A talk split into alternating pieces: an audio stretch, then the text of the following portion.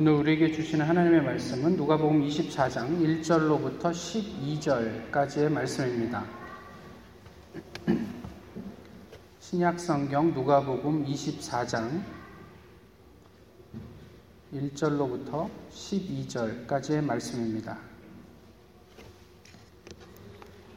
이제 주님의 말씀을 봉독하겠습니다. 안식 후 첫날 새벽에 이 여자들이 그 준비한 향품을 가지고 무덤에 가서 돌이 무덤에서 굴려 옮겨진 것을 보고 들어가니 주 예수의 시체가 보이지 아니하더라. 이로 인하여 근심할 때에 문득 찬란한 옷을 입은 두 사람이 곁에 섰는지라. 여자들이 두려워 얼굴을 땅에 대니 두 사람이 이르되 어찌하여 살아있는 자를 죽은 자 가운데서 찾느냐. 여기 계시지 않고 살아나셨느니라. 갈릴리에 계실 때에 너희에게 어떻게 말씀하셨는지를 기억하라. 이르시기를 인자가 죄인의 손에 넘겨져 십자가에 못 박히고 제3일에 다시 살아나야 하리라 하셨느니라 한데 그들이 예수의 말씀을 기억하고 무덤에 돌아가 무덤에서 돌아가 이 모든 것을 열한 사도와 다른 모든 이에게 알리니 이 여자들은 막달라 마리아와 요한나와 야고보의 모친 마리아라 또 그들과 함께한 다른 여자들도 이것을 사도들에게 알리니라. 사도들은 그들의 말이 허탄한 듯이 들려 믿지 아니하나 베드로는 일어나 무덤에 달려가서 구부려 들여다보니 세마포만 보이는지라 그 된 일을 놀랍게 여기며 집으로 돌아가니라. 아멘.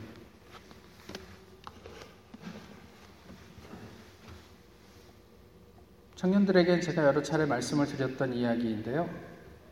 어, 여기서도 한번 말씀을 드렸는지 모르겠습니다. 그 타운에 와서 졸업을 하고 돌아간 그 학생 하나가 고등학교를 졸업하고 어, 요바에서 admission을 받은 다음에 등록금이 없어서 기도하고 있을 때 그때 미국으로부터 온 전화를 한 통화 받습니다. 너는 누구냐? 전화를 받은 이 사람이 전화를 하신 당신은 누구십니까? 내가 어제 꿈에 네 전화번호를 봤는데 무엇이 필요하냐? 그래서 저는 뭐 2차 저차에서 미국 대학에 입학 원서를 받고 지금 등록금이 없어서 포기해야 하나 어쩌나 지금 기도하고 있는 중입니다. 그래서 생면부지의 그분이 아, 그 학생에게 첫 학기 대학 등록금을 내주었고 그래서 미국에서 대학 생활을 시작할 수 있었던 이야기. 뭐 얼만큼 믿으실 수 있겠습니까마는 본인이 그렇다는데 뭐 굳이 안 믿을 이유도 없지 않겠습니까? 어, 얼마 전 한 지인으로부터 한 30만 불 정도의 도네이션을 받았습니다. 안 믿으시는군요. 진짜로 안 믿으시네요. 만약 하나님께서 필요하시다면 30만 불이 아니라 300만 불도 우리에게 주실 수 있지 않겠습니까?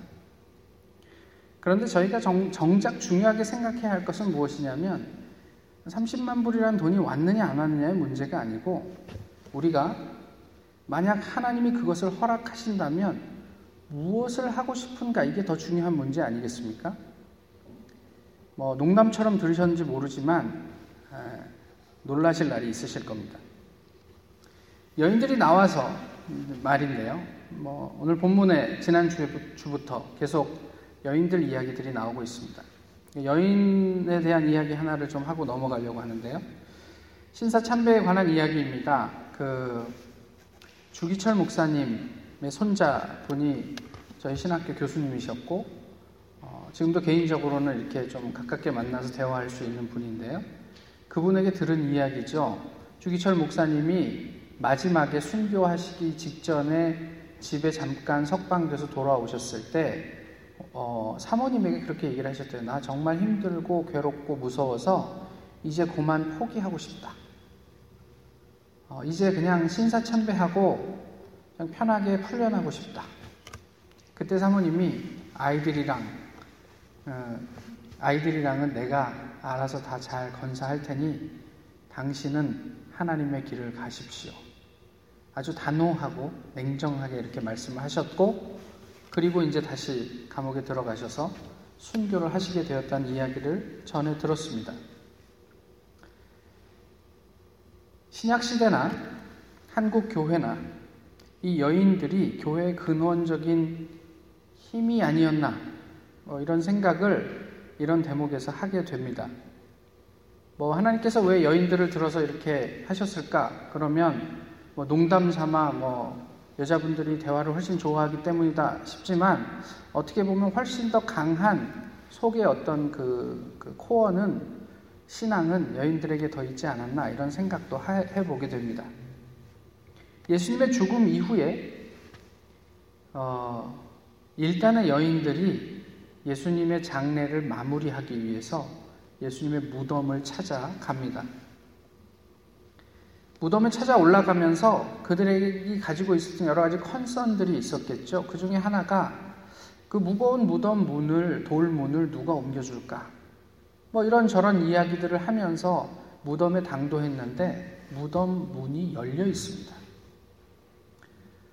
뭐 이거는 사실 저희가 남 얘기니까 뭐 예수님이 남은 아니지만 제 3자의 얘기라고 여겨지니까 그럴 수 있는데 사실 부모님 무덤에 갔는데 무덤이 파헤쳐져 있다. 뭐 이러면은 그냥 거기서 아무렇지도 않게 서 있을 수 있겠습니까? 사실 이거는 엄청난 사건이죠. 그래서 조심스럽게 이 여인들이 무덤 안에 들어가 봤더니 시체가 없어요. 그리고 그 안에 있는 두 사람을 보면서 그들은 경악합니다. 근데 오늘 본문을 읽어보시면 이 여인들이 그 두 사람 앞에 머리를, 무릎을 꿇고 머리를 땅에 댔다. 이것은 예배자의 자세예요. 그런데 성경은 재미있게 이들이 두렵고 놀랐다라는 것을 하나님을 만났을 때의 그 두려움을 쓰지 않았어요. 이 여인들이 예배자의 자세로 무릎을 꿇고 머리를 땅에 댔지만 그들의 마음 깊숙한 곳에서는 하나님을 만나지 않았던 거죠. 다시 얘기하면 이 예수님이 사라진 것이 예수 그리스도의 부활로 경험되지 않았다라는 이야기를 성경은 그렇게 하고 있습니다. 그 다음에 나오는 이야기가 엠마오로 가는 두 제자 이야기죠. 근데 이 사람들도 예수님과 상당히 가까웠던 제자로 보여요. 예수님이 굳이 그들을 찾아가셨으니까. 그리고 엠마오까지 가는 내내 셋이서 대화합니다.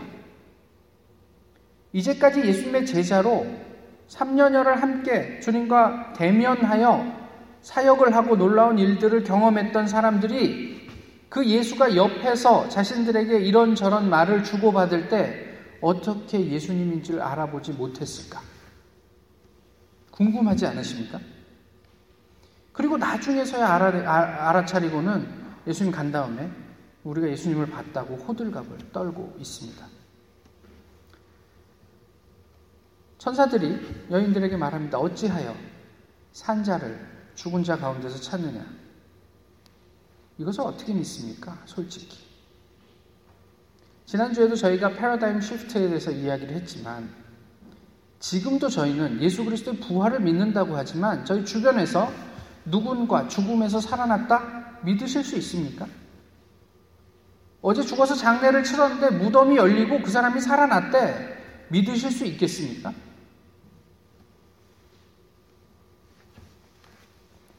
보고도 보지 못하고 듣고도 믿지 못할 일들입니다. 제자들이 이에 대해서 뭐라고 반응을 했냐면 허탄한 듯 들렸다 이렇게 얘기합니다.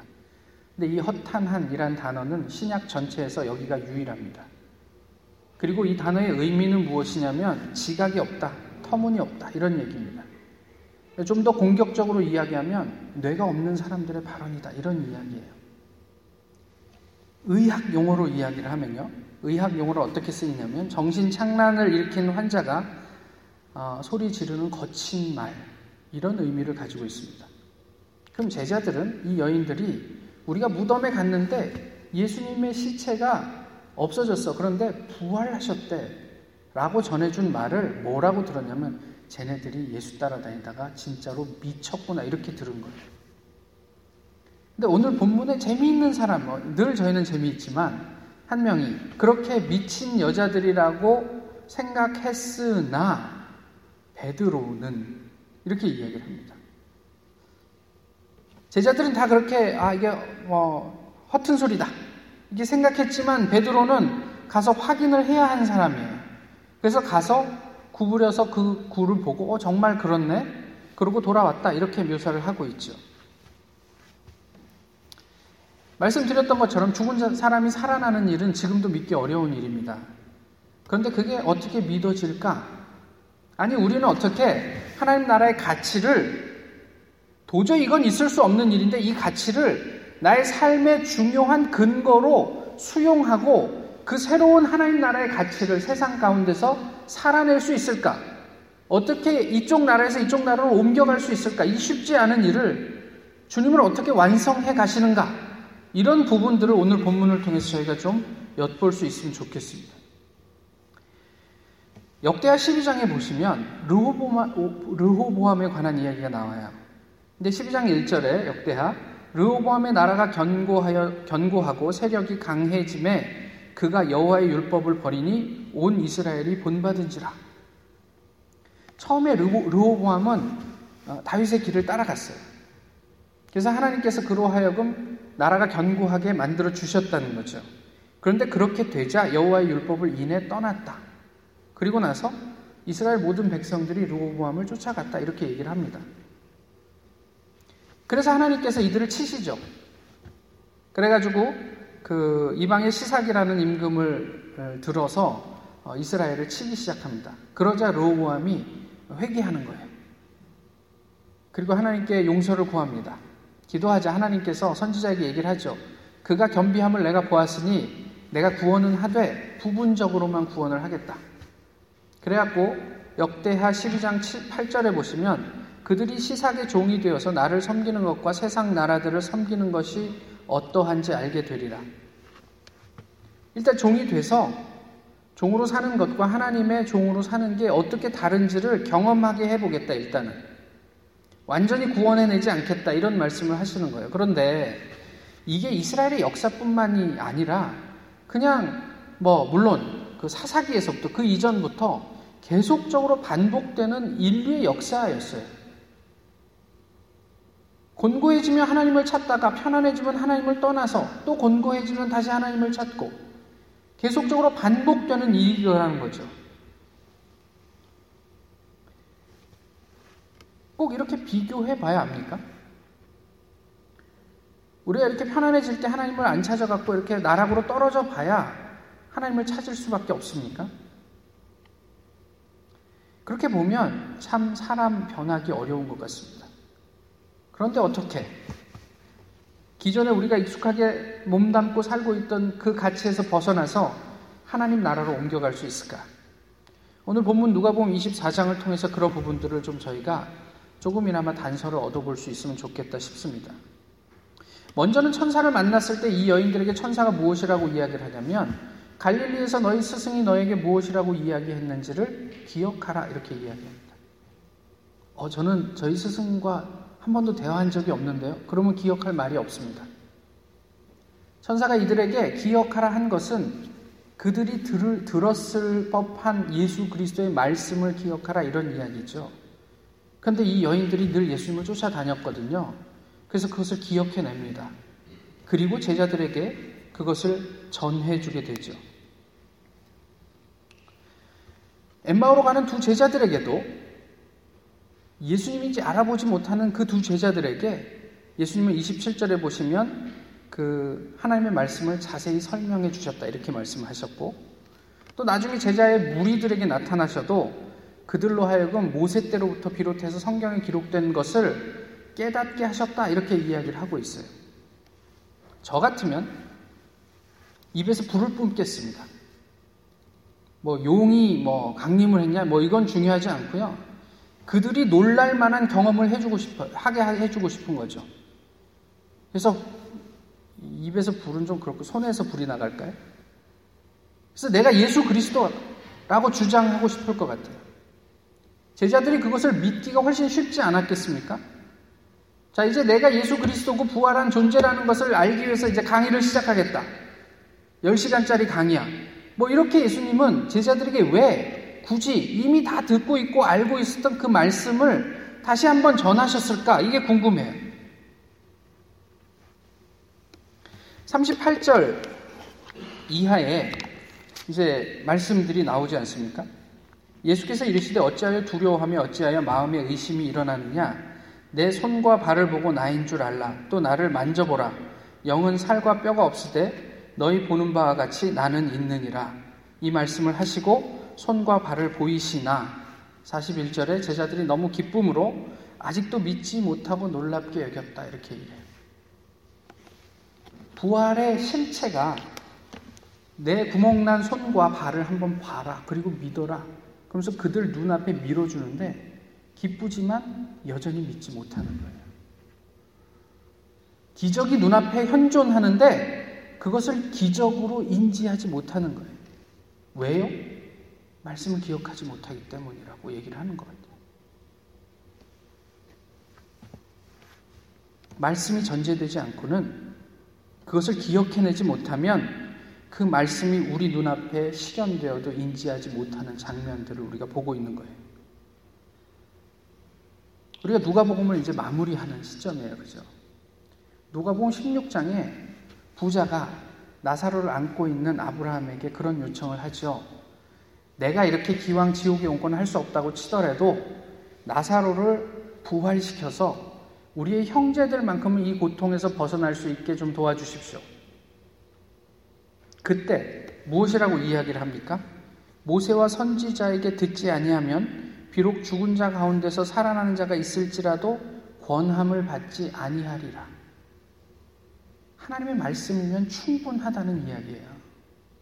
이미 하나님께서 우리를 어떻게 인도해 오셨는지만 우리가 잘 경험할 수 있다면 그것을 우리 마음 가운데 들여놓을 수만 있다면 그것으로 충분하다는 이야기예요.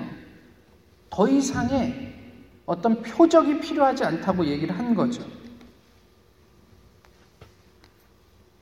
먼저 말씀에 대한 경험이 있어야 기억할 것이 있고 그 다음에야 주님의 구멍난 손과 발이 우리에게 보이게 된다라는 이야기입니다. 그 주님이 보여야 저희는 이전에서 그 다음으로 넘어갈 수 있는 거죠. 그 다음에 주님이 무엇을 하시냐면 엠마오의 제자들에서 보시면 제자들이 이제 주님이 더 가려고 하는 것 같자 강권해서 붙잡잖아요. 그리고 식탁의 자리에서 떡을 떼서 그들에게 나눠주자 그들의 눈이 밝아져 이제 알게 되었다. 이렇게 이야기를 합니다. 그것이 예배의 자리입니다. 예수 그리스도의 현존, 하나님의 임재, 내지는 성령의 역사라고 표현해도 좋은 어, 이야기들입니다. 왜 하나님은 42절을 기록하셨을까? 42절에 뭐라고 되어 있습니까? 어, 이르시되 여기 무슨 먹을 것이 있느냐 하시니 구운 생선 한 토막을 듣니 받으사 그들 앞에서 잡수시더라 이렇게 이야기를 하고 있죠. 사실 오늘 본문 전체적인 맥락에서 예수님께서 음식을 먹었다 안 먹었다 이것을 굳이 이야기할 필요가 뭐가 있었을까? 그런데 아까 말씀드렸던 것처럼 37절에서 39절에 예수님을 영으로 생각하고 육의 부활을 믿지 못하는 제자들 앞에서 예수님은 굳이 내가 배고프니 먹을 것을 좀 먹어야 하겠다 이렇게 말씀하신 거예요. 영은 살과 살과 뼈가 없을 때 나는 있느니라 한번 만져보고 너희가 믿어라 이렇게 하는데 못 믿잖아요. 그러니까 그들 앞에서 살아있는 육체가 할 수 있는 그 퍼포먼스를 하시는 거예요. 그리고 맛있게 그 생선, 구운 생선 한 토막을 드셨다. 제자들을 설득하기 위함이기도 하지 않았을까 싶은 거죠. 다시요. 육체의 부활은 성경이 예언한 바입니다. 그리고 제자들이 기억해야 할 예수님의 말씀이었어요. 제자들이 다 들었죠.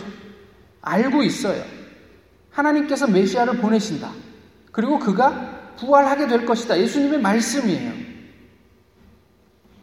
이게 구체적으로 고백되고 경험되지 않으면 예수님을 보고도 알지 못하는 거죠.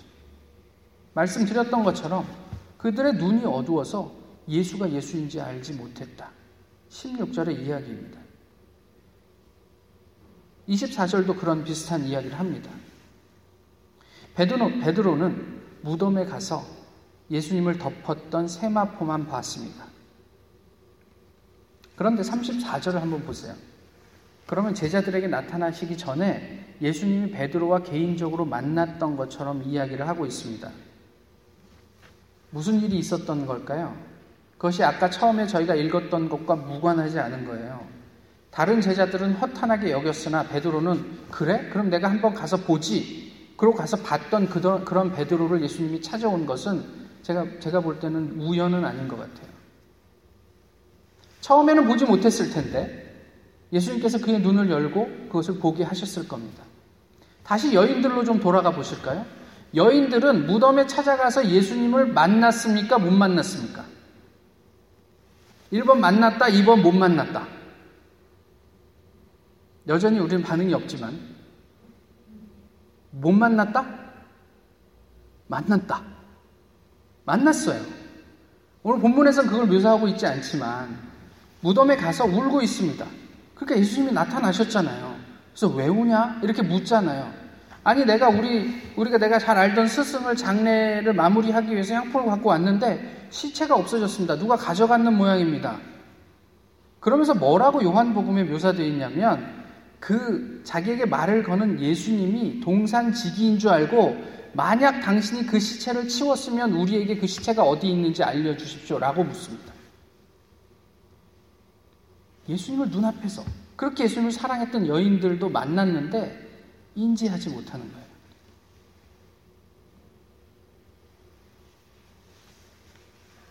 30절. 그들에게 떡을 떼어 나눠주시고 그들의 눈이 밝아졌다.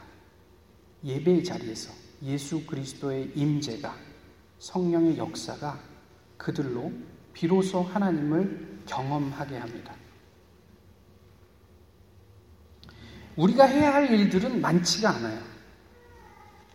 주님의 말씀을 기억해야 되고 그 말씀을 기억하기 위해서 성경을 읽어내는 게 우리가 할 수 있는 일입니다. 근데 내가 성경을 100번 읽음으로 인해서 성령의 역사를 강제할 수는 없습니다. 언제 하나님께서 우리를 만나주시고 우리로 하나님을 경험하게 하실까? 그것은 철저하게 하나님에게만 속한 문제입니다.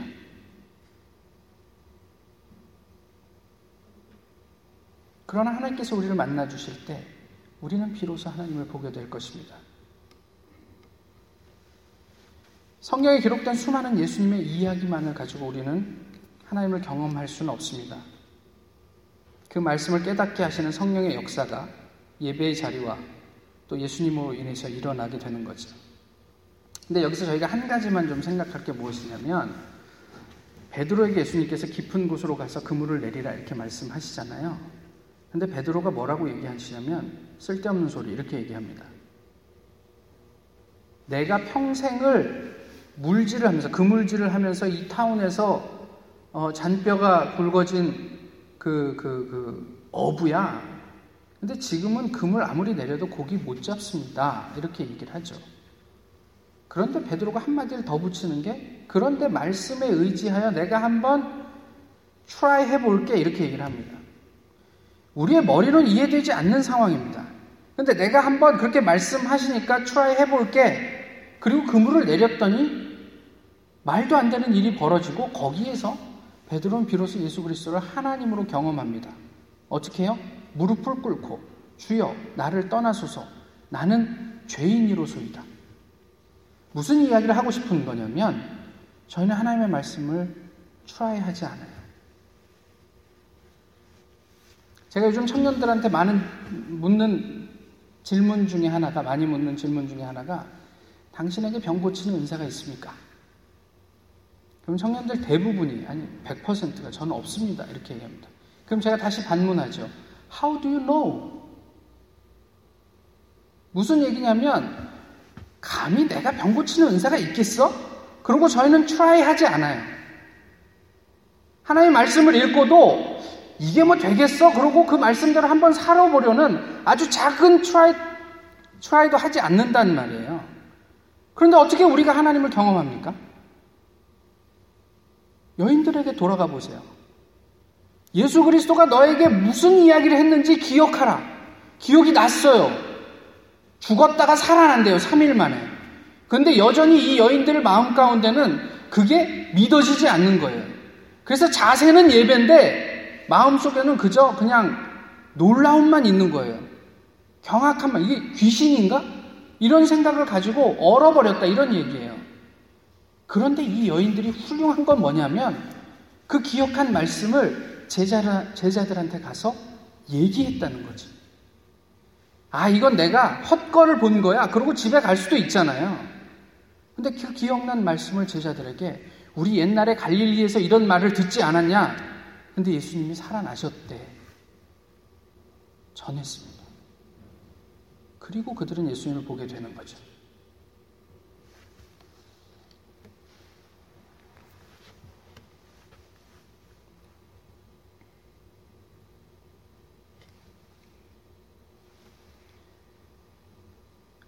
자신들의 이해 여부와 상관없이 우리가 하나님의 말씀을 얼만큼 이해하느냐, 또 그 말씀에 대한 어떤 경험이 있느냐와 상관없이 우리가 적어도 이 말씀이 진리라고 고백할 수 있다면 우리의 삶의 구석구석에서 크던 작던 이 말씀을 적용하고 try 해보려는 노력들이 필요합니다.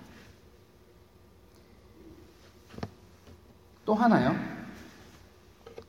29절에 보시면 그들이 강권하여 이르되 우리와 함께 유하사이다. 때가 저물어 가고 날이 이미 기울었나이다 하니 이에 그들과 함께 유하로 들어가시니라. 예수님은 그냥 가시려고 했는데 이들이 예수님을 강제로 붙잡아 그 자리에 있게 합니다. 근데 그때 당시에 이들은 이분이 예수님인지 알지 못했습니다. 그리고 가려고 하시는 분을 강제로 권해서 그 자리에 있게 했다 이렇게 얘기했어요. 왜 그랬을까요?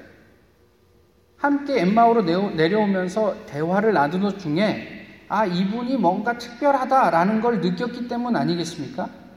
그리고 그분과 함께 식사하던 중에 비로소 그들은 예수 그리스도를 발견하게 되는 거예요. 조금 전에 우리가 이해하는 것과 상관없이 말씀을 한번 시도해보자 이렇게 말씀을 드렸던 것과 비슷한 맥락에서 우리가 알던 모르던 우리 안에 그 영에 대한 강권함이 있는가라는 걸 질문해 보셨으면 좋겠어요.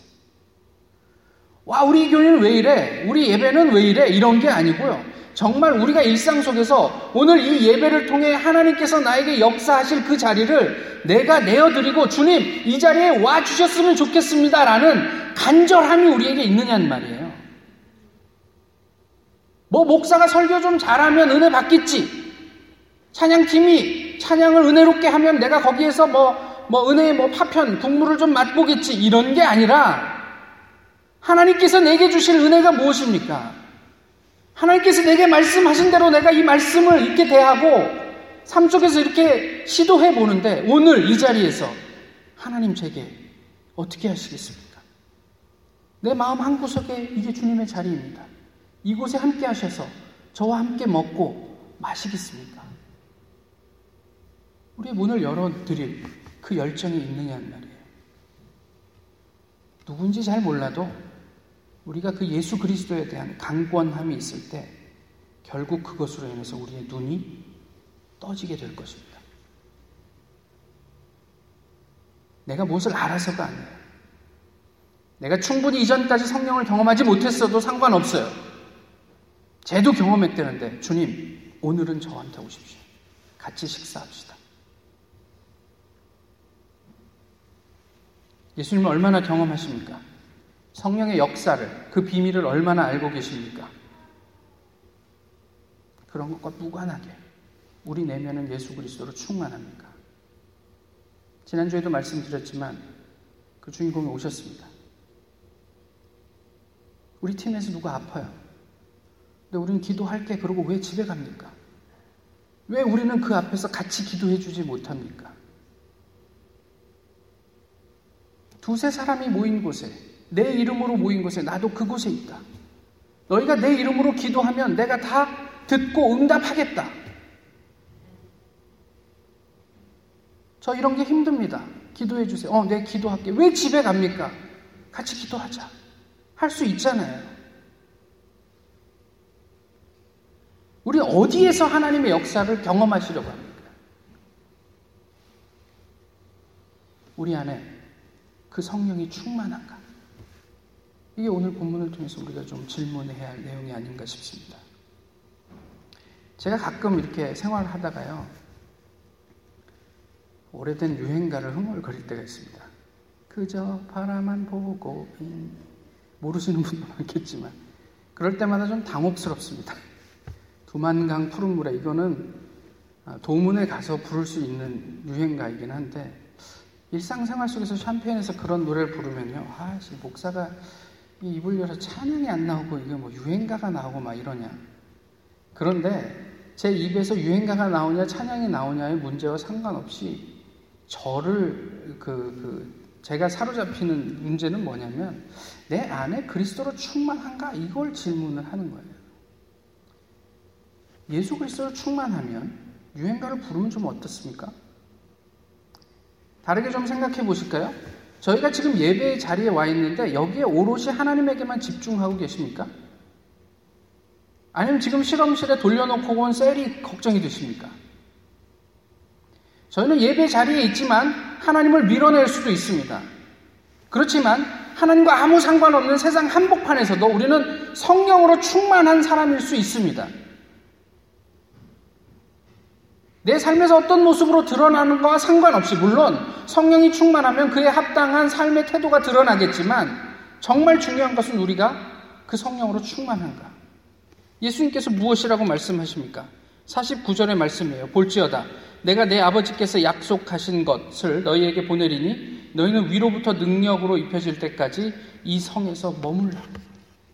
위로부터 능력이 임해질 때까지 이 성에서 머물라. 53절은 이렇게 얘기합니다. 비슷한 맥락이에요. 늘 성전에서 하나님을 찬송하니라. 이러고 누가 복음은 마무리됩니다. 늘 성전에서 하나님을 찬송하니라. 장소의 문제가 아니에요. 하나님의 영으로 충만한 사람들이 자기가 있는 자리가 성전이 되게 하고 그곳에서 함께 사람들과 찬송했음을 이야기하는 것입니다. 말씀과 예배와 기도에 머물러 계십시오. 이게 늘 성전에서 하나님을 찬송하는 모습이고 그것이 48절에서 주님께서 말씀하신 것처럼 너희는 이 땅에서 나의 증인이라. 증인으로서의 삶입니다. 안희정 씨가 노무현 대통령에게 회상하면서 한 말이 있습니다. 자기가 그 불법 선거 자금 때문에 검찰에 불려다니고 고난을 당할 때 아, 대통령이 된 노무현 씨가 질문을 받았어요. 당신은 최측근이 불법 선거 자금 때문에 이런 이런 일들을 경험 겪고 있는데 거기에 대해서 어떻게 생각하냐? 안희정 씨 대답이 이래요. 그쯤 되면 내가 잘 살펴서 엄단하겠습니다. 뭐 이 정도 얘기하고 정리하고 넘어가는 게 정치적으로 부담이 덜하지 않겠습니까? 그런데 그 양반이 뭐라고 대답했냐면 그는 나의 동업자입니다. 대통령이 젊은 하나의 참모를 가리켜 그는 나의 동업자입니다. 라고 대답을 했대요. 뭐 노무현 대통령이 어땠다 이런 얘기를 하고 싶은 게 아니고 저희는 하나님 앞에 관객이 아닙니다. 예수님께서 우리에게 너는 내 친구라. 주님이 우리에게 뭐라고 말씀, 말씀하시는 너는 내 동업자다. 동역자다. 이렇게 말씀해 주셨습니다. 어떻게 그리스도와 동역하고 계십니까? 주님, 저에게 이것저것을 손에 쥐게 해주시면 내가 주님을 잘 따르겠습니다. 이것은 관객입니다. 내가 아직 다 이해하지 못하지만 주님께서 그렇게 말씀하셨으니까 제가 한번 그렇게 살아보겠습니다. 주님 도와주십시오. 그것이 동업자입니다. 늘 성전에서 하나님을 찬송하니라. 우리 삶의 자리가 성전이 되고 일상이 찬송이 될 수 있겠습니까? 그래야 우리는 세상의 가치를 넘어설 수 있습니다. 비로소 그 가치 너머에 있는 온 우주를 통치하고 계시는 하나님의 가치를 그때야 볼 수 있게 될 것입니다. 어찌하여 살아있는 자를 죽은 자 가운데서 찾느냐? 우리는 어디에서 예수님을 찾고 있습니까? 기도하겠습니다. 귀하신 주님,